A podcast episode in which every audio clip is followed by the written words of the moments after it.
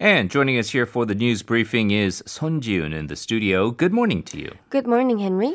Well, we've all been on edge uh, for the past few weeks, mm. especially after the government designated this period as a, a, special quarantine period. We were suffering after the end of Liberation Day, and you'll talk about that a little bit later on, uh, because of the uh, dramatic upsurge in new infections. And then we had the big concern over the Chuseok holidays that, uh, right. with a lot of people traveling, there was going to be another high infection rate. So the government did institute these special quarantine measures um, through leading up to Chuseok and then a little bit after Chuseok mm-hmm. as well. So the good news now that we can report is because of the concerted effort of the government, health authorities, and most importantly, of the people here in the country, uh, we have been again, we don't want to say completely definitively because mm. we still have a few more days to check, but we have not seen yet a huge spike in infections after the Chuseok holidays. And because of that, the government has now indeed decided to relax the social distancing uh, guidelines. That's right. So ever since the, the Liberation Day, when mass rallies took place in central Seoul, that was in late August, the country had imposed level two social distancing measures. Now, in some areas, such as metropolitan areas, um, the social stage, st- social distancing stage was even 2.5. Shortly after tightened social distancing, the government did ease quarantine measures in some areas but almost all parts of the country stayed alert after the government designated the past two weeks as a special quarantine period. Uh, however, at a press briefing yesterday, Prime Minister Chung Sye-kyun said that the daily average number of local infections fell below 60 over the past two weeks, and the reproduction rate of the virus also fell below 1. He added that the health authorities believe the virus is being contained and now announced that the government decided to lower the social distancing stage to level one considering the economy and public fatigue amid the pandemic. However, the Prime Minister did add that the government will still continue to retain stricter measures selectively. What does this mean? For instance, the government will continue to impose tougher regulations on door to door sales activities that had contributed largely to sporadic cluster infections here and there. Well, so very good. Level one sounds mm. a lot mm. less harsh than 2.5, and it does imply uh, some things that people weren't able to do uh, will be now be able to. We take for granted a lot of these things, like just right. simply going to a, a, PC room or a noraebang, or uh, even the large, huge hagwons that uh, yes. now will be uh, kind of lifted in terms of restrictions. Now, is this across the board to the entire nation. We know that uh, it has certainly been the most troublesome to try to deal with the situation in uh, the metropolitan, the capital mm. region. I, I understand this applies with conditions to Seoul as well, right? Yes. So in metropolitan areas, including the greater Seoul area, the number of daily new infections didn't fall as fast as in other areas, and thus some social distancing measures will continue to remain in place. For instance, cafes and restaurants, as well as crowd facilities will have to adhere to seating arrangements that are in line with stricter social distancing measures.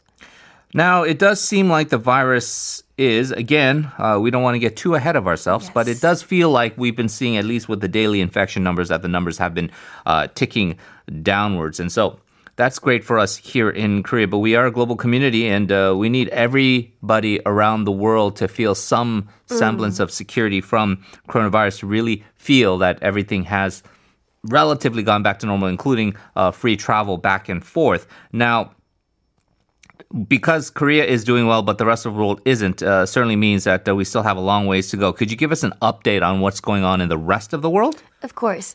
Now, things are a bit different in other parts of the world. Health experts around the globe warn the so called twindemic, which is when both COVID 19 and seasonal flu come into the picture at the same time as the temperature continues to drop in the northern hemisphere. In fact, uh, in a number of European countries, more than 10,000 COVID 19 cases are being reported on a daily basis right after their summer vacation season.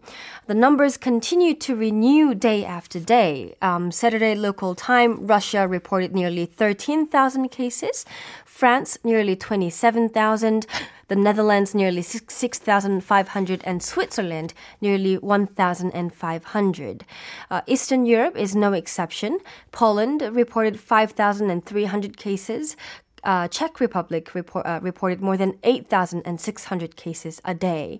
However, as you know, still topping the list is the United States with more than 50,000 cases a day uh, for the past three days. According to Worldometer, on Friday and Saturday local time, the country reported more than 65,000 cases and 58,000 cases, respectively. Yeah, and so you look at the situation with the U.S., if anything, uh, it's getting worse there, and uh, correspondingly, the European nations have also now been dealing with this second surge. You mentioned the uh, twindemic mm. uh, co- uh, concern, where people can now potentially be contracted not just with coronavirus, but now with seasonal flu season. Uh, it's a double whammy here. But uh, later on in the program, during our radio salon segment, we'll be talking about the U.S. elections and where things stand, and maybe how the ele- election results will affect Korea. But the main factor with these elections, no matter about all these other distractions like the debate and the, uh, the, the, president's behavior and all these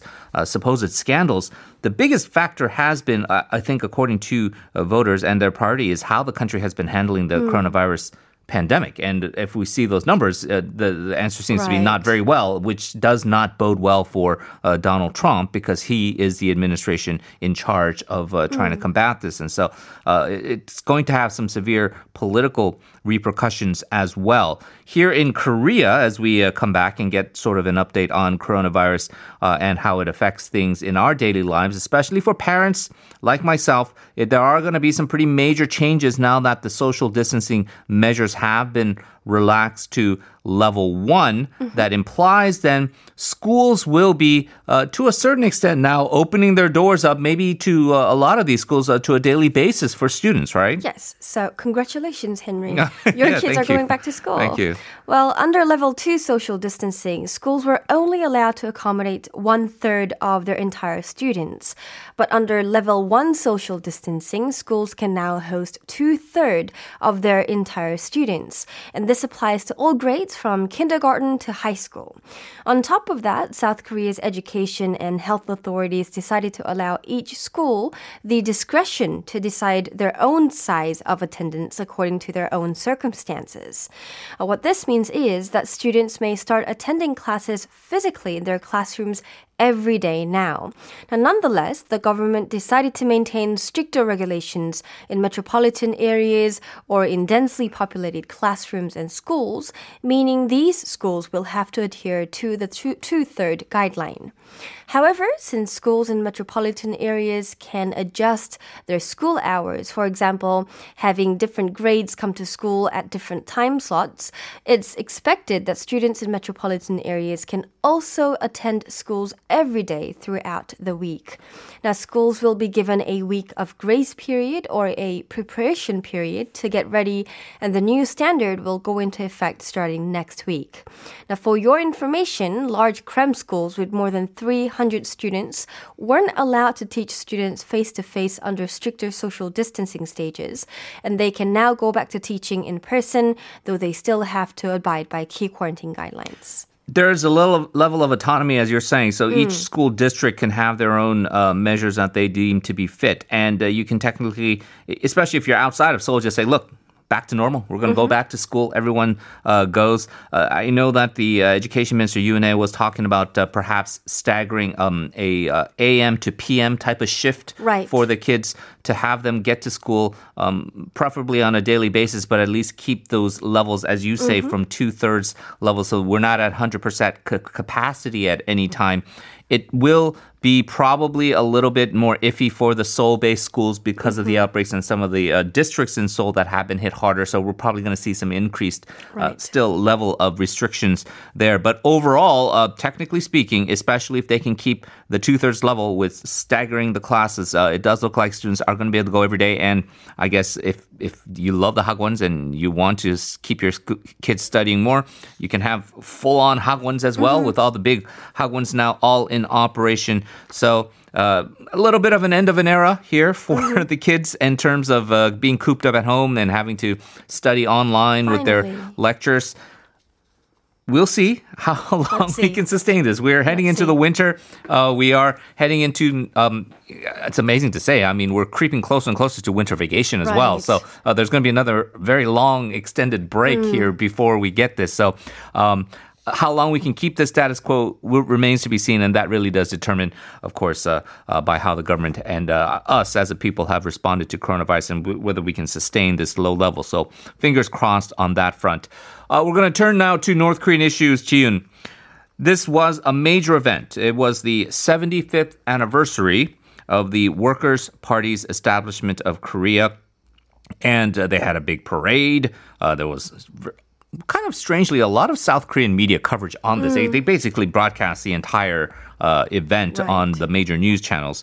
But interesting of note is that the North Korean leader Kim Jong Un was caught getting a little um, teary, a bit emotional Mm-hmm. during the speech, which is, uh, you could almost say, unprecedented. Uh, at the very least, you can say it was a very rare moment uh, that was captured, especially, and this was apparently broadcast to the entire North Korean public. Yes, and the content of his speech also differed this time. Previously, at large military parades, Kim mostly spoke about the country's military power, obviously.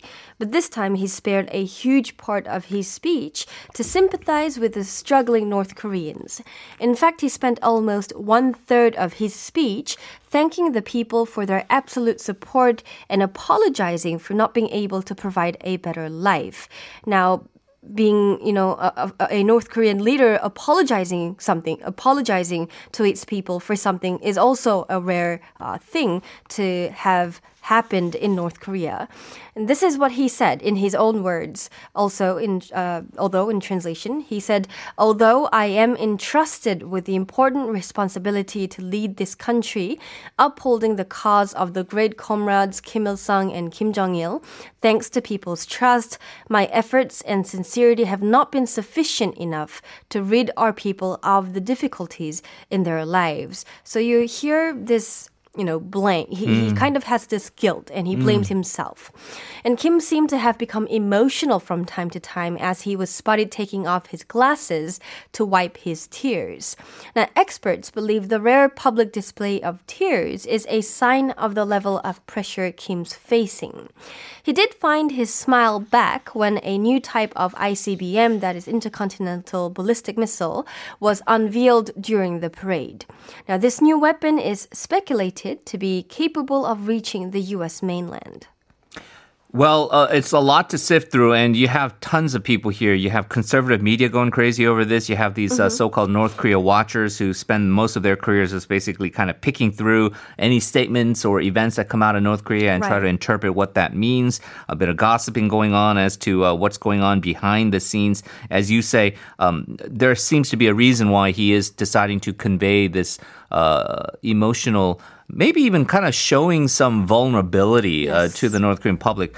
Uh, which, as most people know, typically deifies the North Korean leader. They consider him to be somebody who is um, a sacred or maybe even kind of almost godly figure. Uh, but showing that kind of human emotion, showing that sympathy, compassion, maybe even uh, a bit of an apologetic tone to the people is something that's quite different. Now, there again, a lot of things being said, a lot of weapons being introduced, and a lot of people sifting through it. Here in South Korea, the government is also paying to the message, but really they want to focus on whether any hints are coming out that interrelation, inter-Korean relations uh, can be improved, and they're trying to interpret the uh, Kim Jong Un speech that way. Yes, so after Kim gave his speech at the military parade, the South Korean presidential office convened an emergency session of the National Security Council Standing Committee, that's, that's NSC.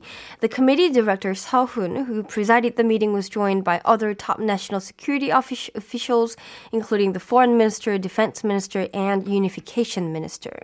Now, they paid extra attention to Kim's expression of hope for the day when the two Koreas join hands after the COVID 19 crisis.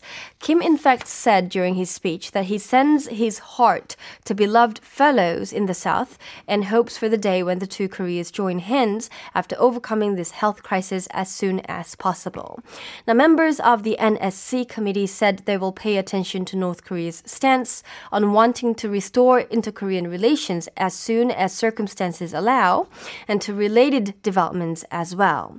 Now, both the unification and foreign minister accepted Kim's message as a positive sign for improvement in inter Korean relations. Yeah, so the, the summary of it is that it appears that both the uh, security officials as well as the uh, um, agency in charge of inter Korean affairs unification ministry, they are all taking a bit more of an optimistic mm. interpretation of what he says, especially with the gestures to uh, the South Korean brethren, and hopefully that uh, people can come together after the uh, COVID 19 crisis is over. Uh, and so there is apparently going to be some movement to setting the groundwork for facilitating that right. kind of inter Korean cooperation or uh, re engagement uh, once things settle down with COVID 19. Now, um, there are still some concerns. You mentioned how, well, this uh, tearing up may indicate some kind of internal sort of pressure mm. that he's facing. Uh, there is also the uh, pressure that the international community faces with their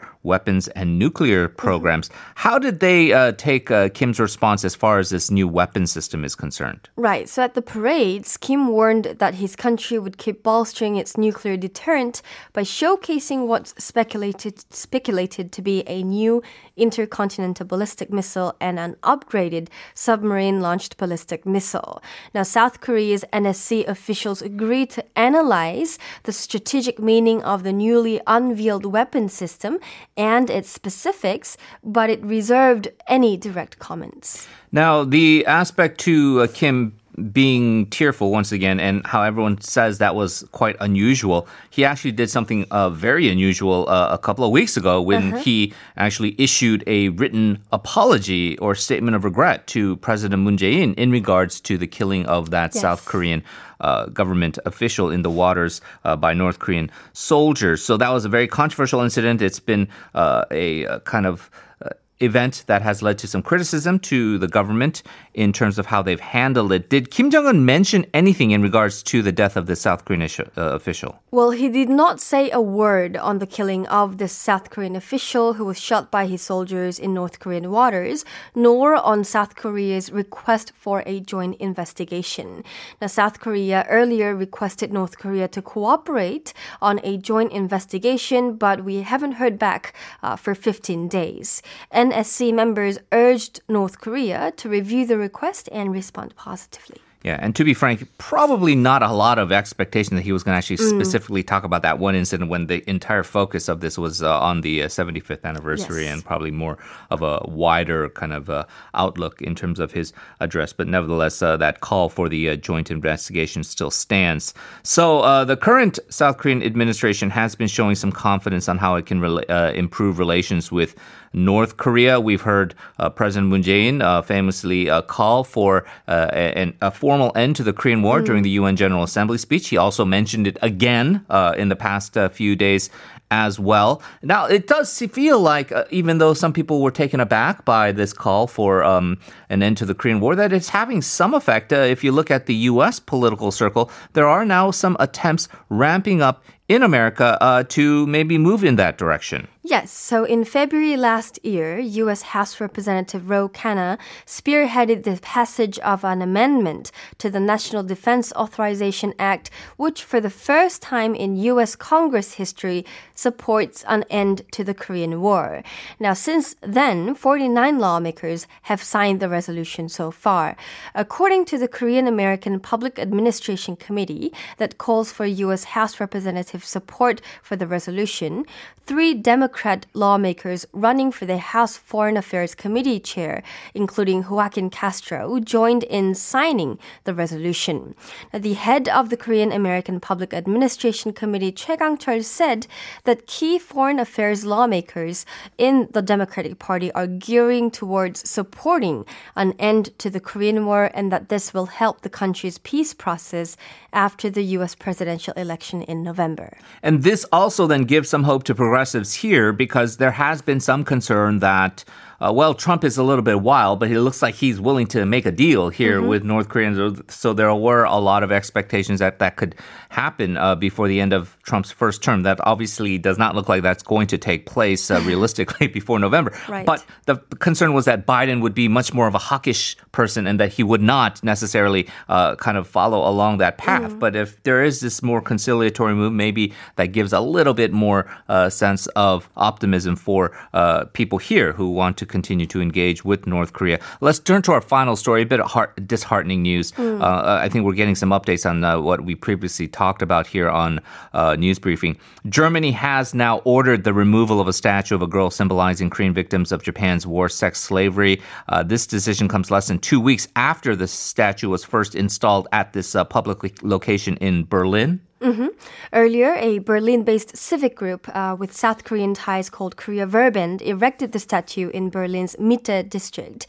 However, the group soon received an order from the office of the district to remove the statue by October 13th. Now, according to the civic group, the office claimed that an inscription alongside the statue uh, has caused diplomatic tension between Germany and Japan. And Japan expressed regret over the installation of the statue near the the Japanese embassy in Berlin and called for a removal. Now, behind this call for removal was Japanese Foreign Minister Toshimitsu Motegi's continued request for the removal of the statue. Now, his request was also made when he spoke to his German counterpart, Heiko Maas, in Berlin. Toshimitsu Motegi report, reputedly described how inappropriate it is for a city like Berlin, where diverse people coexist, to coexist to keep the statue. Now, to his request, Heiko Maas allegedly sympathized with Japan's strong concern. And Japan reportedly is celebrating the removal uh, of the statue as a foreign affairs achievement. Yeah, you talk about lobbying power. Uh, Japan obviously uh, wields it, and uh, mm. unfortunately, in this case, uh, they were successful to that uh, endeavor.